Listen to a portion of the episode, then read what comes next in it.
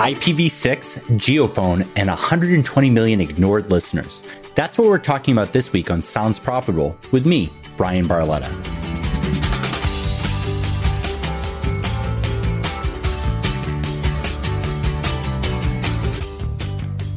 I know that you're listening to Sounds Profitable because podcast ad tech is important to you, but it's important to me that you are kept up to date on the latest news from the entire podcast industry. To help with that, here's what happened last week, no matter when you're listening, from James Cridland at Podnews.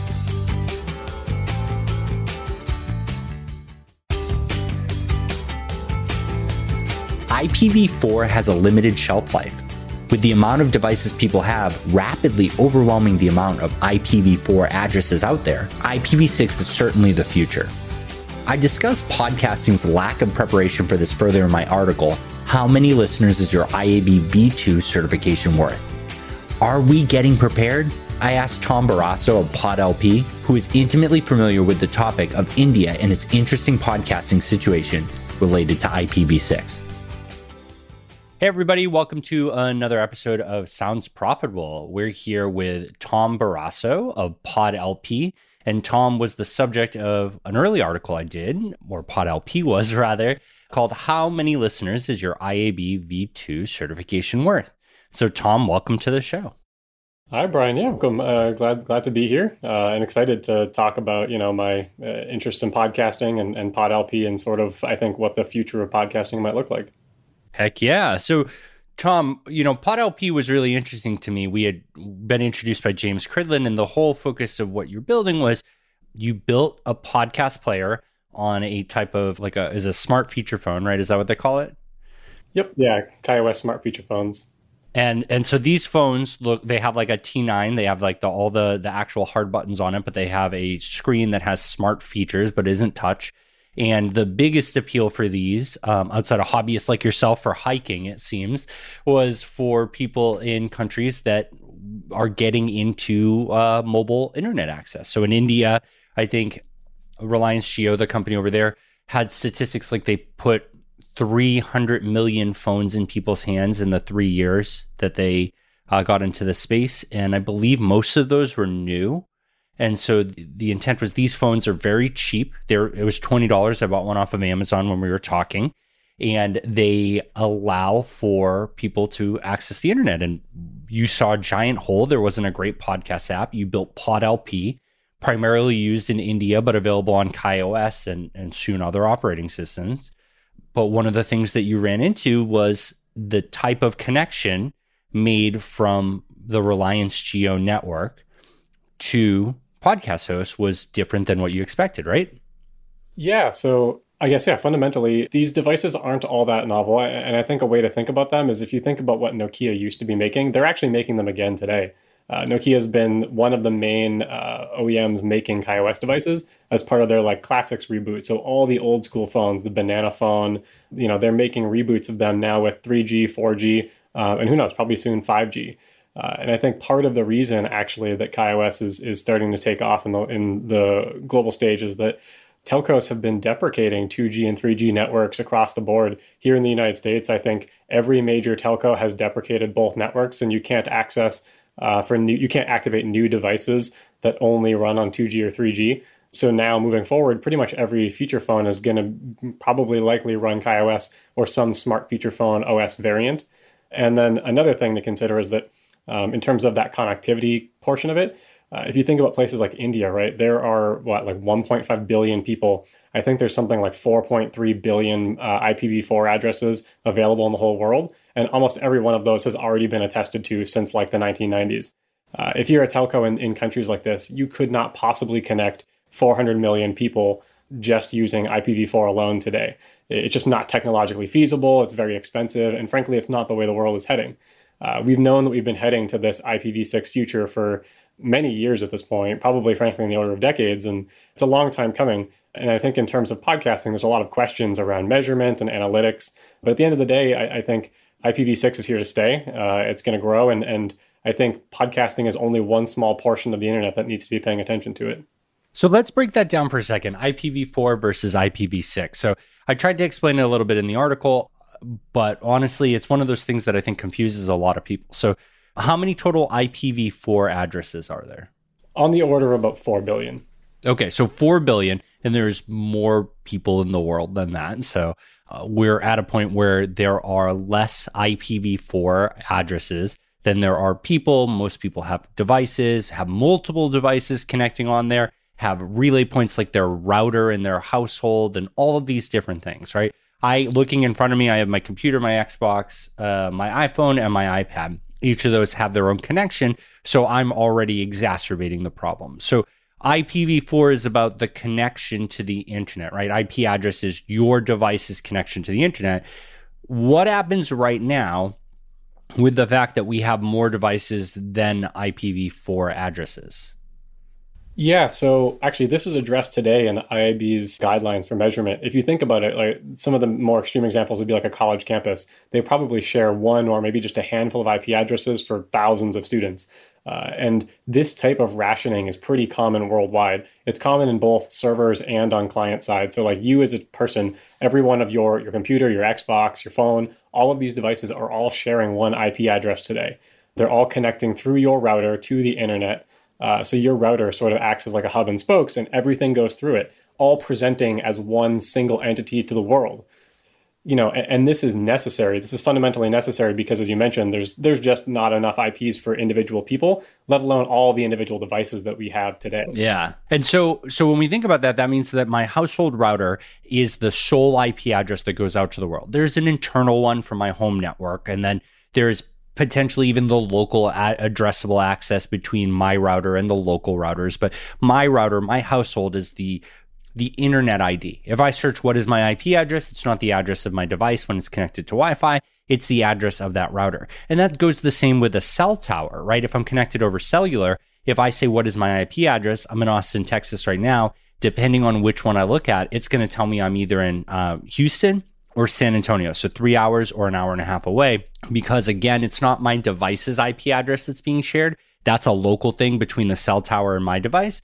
But rather, the cell tower to the internet, that's the device that the public sees. And this is what Tom's talking about and consolidating that. That's one of the reasons why I'm so adamant that cellular IP address is pretty junk right now in podcasting because of the fact that if me and Tom were both on T Mobile connecting to the same tower with the same user agent on Spotify listening to the same episode, we're indistinguishable to the point where it could actually happen that we mess up each other's download if it's that lucky that we're in step. I don't really think that's going to happen, but more than anything, there's not a lot of uniqueness that you can provide to that. So let's now take a step back. IPv6, obviously, we're incrementing from four to six for uh, those like me who need it explained pretty simple. So, how, again, how many IPv4 addresses? Oh, it's or orders of magnitude more. I think the numbers get to a point where it's not even like reasonable to rationalize what we're talking about. I think that they're defined as approximately something like three times 10 to the 38, but that number is just so large that it's it's not even comprehensible. I mean, billions aren't even comprehensible by humans, but imagining something of that scale is is just like you know, I don't even know how many grains of sand are there in the world or something like that. So we're talking about 4.5 for IPv4 and then IPv6 is just magnitudes more than that. So that means that in this world that my IP address of my phone, even when connected to my router, each of those in that step, my phone and my router can have its own IPv6 value to identify each one of them and never step on each other's toes, never have to share, never have to consolidate it. So IPv6 is a more accurate fingerprint. Now, if I'm not mistaken, part of the IPv6 spec is that the issuer of the IPv6 address can recycle it, refresh it up to, is it hourly? Yeah, so I guess I guess that, that gets to another point around how we do measurement today. And this is true for both IPv4 and IPv6 in a number of different ways. But at the end of the day, one thing to keep in mind with IP addresses is that you don't own them. Most of us, most people don't have static IP addresses, meaning they change from time to time. Your home address, your cell phone address, it doesn't matter. They change. They're not tied to your physical device. They're based on a rotating list that your cell towers, uh, your telcos, your you know Comcast, et cetera, that they maintain. So those IP addresses rotate, and there's a couple of reasons why. One is just frugality, like we it costs money to basically stake a claim for ownership on an IP address, and most of us don't care about it, so we don't pay for it. The other is privacy reasons. If you think about if I had an IP address that was uniquely identifying me and it was persistent across all time, that would be really dangerous because it means all I need to do is connect to something once and they'll know exactly who I am without ever saving any amount of data, without asking for any permission. Um, and that, you know, I think that presents a lot of obvious privacy challenges. Uh, in the IPv6 space, this is made worse because there's so many IP addresses. As you mentioned, it's not just that I can identify all of the devices that, are, that Bryan owns. Now I can identify each one individually, and I can say, this is Bryan's Xbox, this is its IP address, it must be this forever. Uh, so that doesn't happen. They end up rotating these addresses something in the order of, say, hours. And this is to ensure that people that are listening, whether it's a podcast or you're connecting to a website, that when you come back, they're not able to identify you uniquely solely based on that IP address. So that's a big point there. So this is both more granular and more privacy focused. And now the reason why we explained all this is because in India on this Reliance Jio network, they went full out IPv6, right? They built this up before Reliance Jio went live in India. 4G and now 5G just weren't a thing there. I mean, I think they were struggling a lot even on 3G networks. And so this telco built themselves up from the ground up in like under five years staggering growth. It was amazing. And they decided to put technology first. Now, IPv6 was introduced decades ago at this point, And it, you know, when everybody's just like, oh, it's the year of year with podcasting, this is going to be it. This is going to be the year. There's a bunch of nerds out there who are like, ah, man, IPv6, this is the year. And just never happened. The adoption rate has not happened significantly enough. It's easy enough for people to push things around. Almost everything has an IPv4 and IPv6. But what Tom found out with Reliance Jio was that uh, unless you went through certain gateways, there was no IPv4 appended to it. Everything was just an IPv6 address. And what we learned was that because of the IAB, because of what they're focusing on at the time of writing this article, and recently, just until I think they're they ended public comment without really publicly exposing that they wanted public comment on February 12th, 2021 for a new version that actually addressed IPv6. Uh, and we'll go over that in a future episode. But now, just now, 20 ish years after podcast is out, easily IPv6 has been out longer. We are now in a situation where hosts are encouraged to finally have an IPv6 solution instead of just ignoring those requests. So, this whole focus was that this new technology in India, not even new technology, this new provider in India focused first on this IPv6 technology. And the end result was Tom's app didn't couldn't connect to every podcast at first. It seems like we've gotten around that since then, right? Yeah, I, I think you brought up a, a, couple of points that I think are, are, worth sort of diving into a little bit for, for the audience here. I think one is that people might not understand this because here in the United States and probably most developed countries, we started with an IPv4-6 only network. Every major uh, network provider started that way. And then we moved to IPv6. And in that process, we had a bunch of infrastructure that supported both. And they ended up doing what, what's called dual stack so that you have the ability to connect to both IPv4 and IPv6. It's part of a transition, right? They didn't want the whole internet to break. You don't want to just have Comcast say, we're IPv6 only starting tomorrow, and all of a sudden you can't tweet anymore the you know then everyone would yeah. them and they, would be up in arms so for us we've sort of lived in this world where it hasn't been our problem both as engineers building systems but also as like end users you don't have to worry about what what's behind the scenes in terms of your ip stack now like transition to countries like india which are developing rapidly right? Especially compared to the us they're building you know 3g 4g 5g networks that are spanning hundreds of millions of users as you mentioned on the order of single years uh, and in this case, they decided it wasn't worth the amount of cost overhead to maintain infrastructure and build it in the first place, frankly, for things like IPv4. They wanted to move straight into the future with IPv6 as their main stack because it's cheaper, it's more economical, it's more privacy centric, it's more secure. There's a lot of benefits for it. And it, it just didn't make sense for them to try to replicate the models that we've done here. And we're seeing this in most emerging markets around the world. It's not just India. These telco companies are now starting to share their, their knowledge, their experience, and they're starting to collaborate with other countries. And most countries now, uh, developed developing countries, are focusing primarily on building IPv6 uh, telco infrastructure. Which is interesting because that locks them in that scenario. If there are platforms and, and services out there that don't support an IPv6 connection and your device doesn't support it, which we'll get into in a second, or doesn't support more than IPv6, then you're in a situation where you can only access things that will allow that connection. So Facebook, Facebook does have IPv6. That means that my phone connected from Reliance Jio in India can connect to Facebook. But if Facebook was just not open to it, they didn't have that dual connection, I couldn't access it. I couldn't tweet, like you said, for example, there. And what's funny is, was we were digging through this uh, for the article, we found that like the most of the structure is focused on yes, this is an IPv6 platform, but there's gateways. Like you said, the rest of the world's living in this transition period. They probably don't even build anything anymore that's IPv4 only. And there are very few things out there in the greater world that are IPv6 only, except in these emerging markets now because it's more cost effective. But when Facebook, Amazon, Microsoft, Google rolls out something else, it's dual stack, right? We've been living in this transition world for probably a decade now. And the onus actually gets kicked back down to the devices. So we saw that on the cheaper the device is, it was just default to IPv6 because it didn't have the technology, it didn't have the hardware to be able to do both. And so there are some people that cannot connect to IPv4 only areas. And there are some platforms out there that reject IPv6 requests or don't track the downloads appropriately, tracking it back down to uh, podcasts. And so that was really interesting. There's we have a luxury in the rest of the world. Podcasting looks at the US focused so aggressively that we forget about the rest of the world. 300 million people who didn't have cell phones before now have a cell phone that can listen to podcasts thanks to PodLP and a few other apps over there.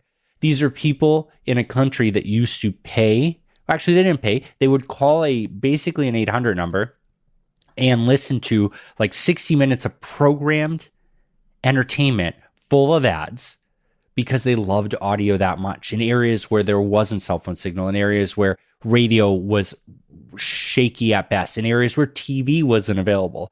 And so these emerging markets, audio is some of the easiest format to get to them. Yeah, there's text, but imagine trying to read a website on your original Nokia blue brick phone. And for the kids listening, first off, good on you for listening to this super nerdy podcast, but like picture something not much bigger than both your thumbs put together as the screen. Like there was a rough time for us back then in the early 2000s on the cell phone scape. But yeah, I mean, this is just so interesting. And, and so you started PodLP because you liked these phones because you didn't want to bring your iPhone with you on hikes? Uh, basically, yeah. There was uh, around this time last year, I, I, had this idea that I've been kicking around to build a podcast app for this platform because I wanted to bring a feature phone with me on like camping trips as a way to disconnect. But I listen to podcasts pretty uh, often, and especially like when I'm driving, and the ability to have podcasts playing like while I'm driving to these different campsites uh, was something that I really wanted. And th- there was no podcast app available at that point in time. And so that was really the start for me was building something that let me get, you know, can, can I get NPR? Can I get some of the Spotify, some of the Gimlet stuff? And can I stream it via Bluetooth to my car? And these phones can do all that. You know, these smart feature phones now, they're a lot more capable than the old Nokia devices. They have Wi-Fi, they have Bluetooth. Um, they, are just much more connected. Plus, obviously, an app store. And so, uh, though that combination of things was um, particularly appealing, um, so I picked one up and, and ultimately just started playing with some uh, software, some coding, and, and uh, learning a little bit about the podcast space, um, which definitely took some time understanding how there's all these feeds, they're distributed everywhere, and how do you get them, and how do you index them and search them and present it on these little phones, and then how do you do it in a way that doesn't overpower these devices? Because again, even though they are much more capable than histo- than, than they've been, uh, they're still quite limited. You know, these are s- some of these devices that uh, we're looking at don't even have the ability to read the whole feed for something like Joe Rogan, right? Some of these feeds are like five or 10 megs and that could crash the phone. And so yeah. you have to find a way to present that to them without sort of overwhelming what they're capable of. And that's and that's so neat. And so I'm glad that your hobby led into this because the world can enjoy audio. And in the advertising space, one of the things I keep trying to push to people is that like there are people out there that we can reach with audio and that want it. And, you know, we push and we say, why the RSS feed? Why don't we do everything streaming? Why don't we do everything in real time? It's because not everybody's there yet.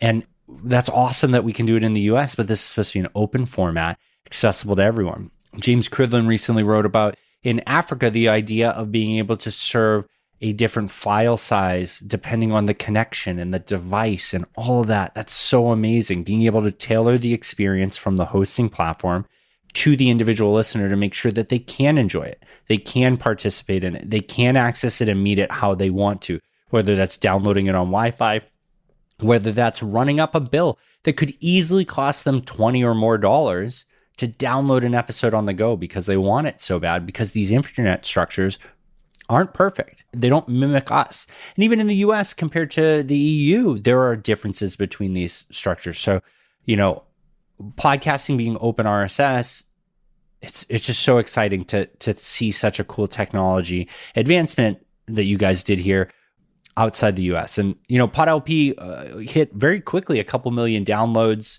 Um, you know, the stats you shared with me, there are definitely podcasts on there that are getting thousands of listens a day. Um, it's really neat.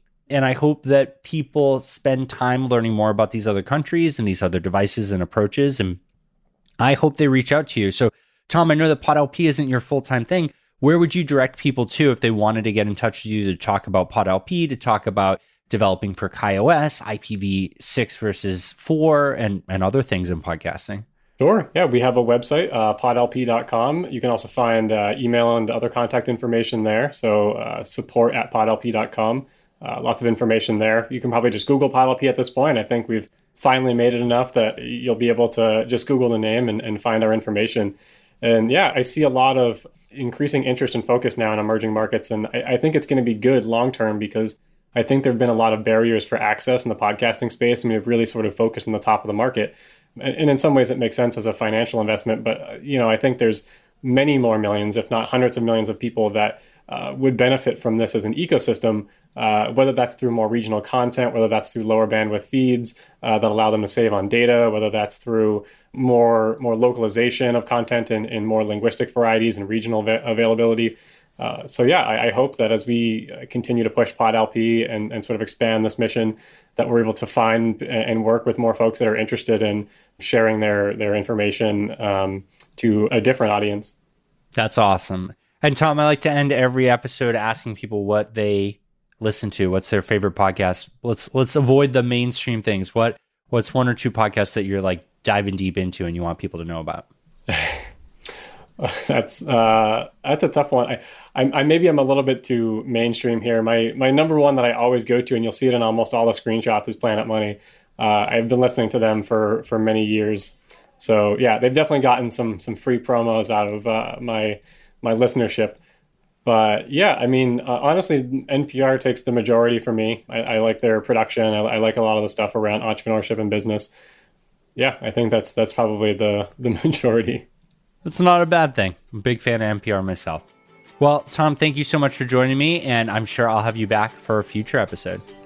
Thank you for having me. Have a good one. You too.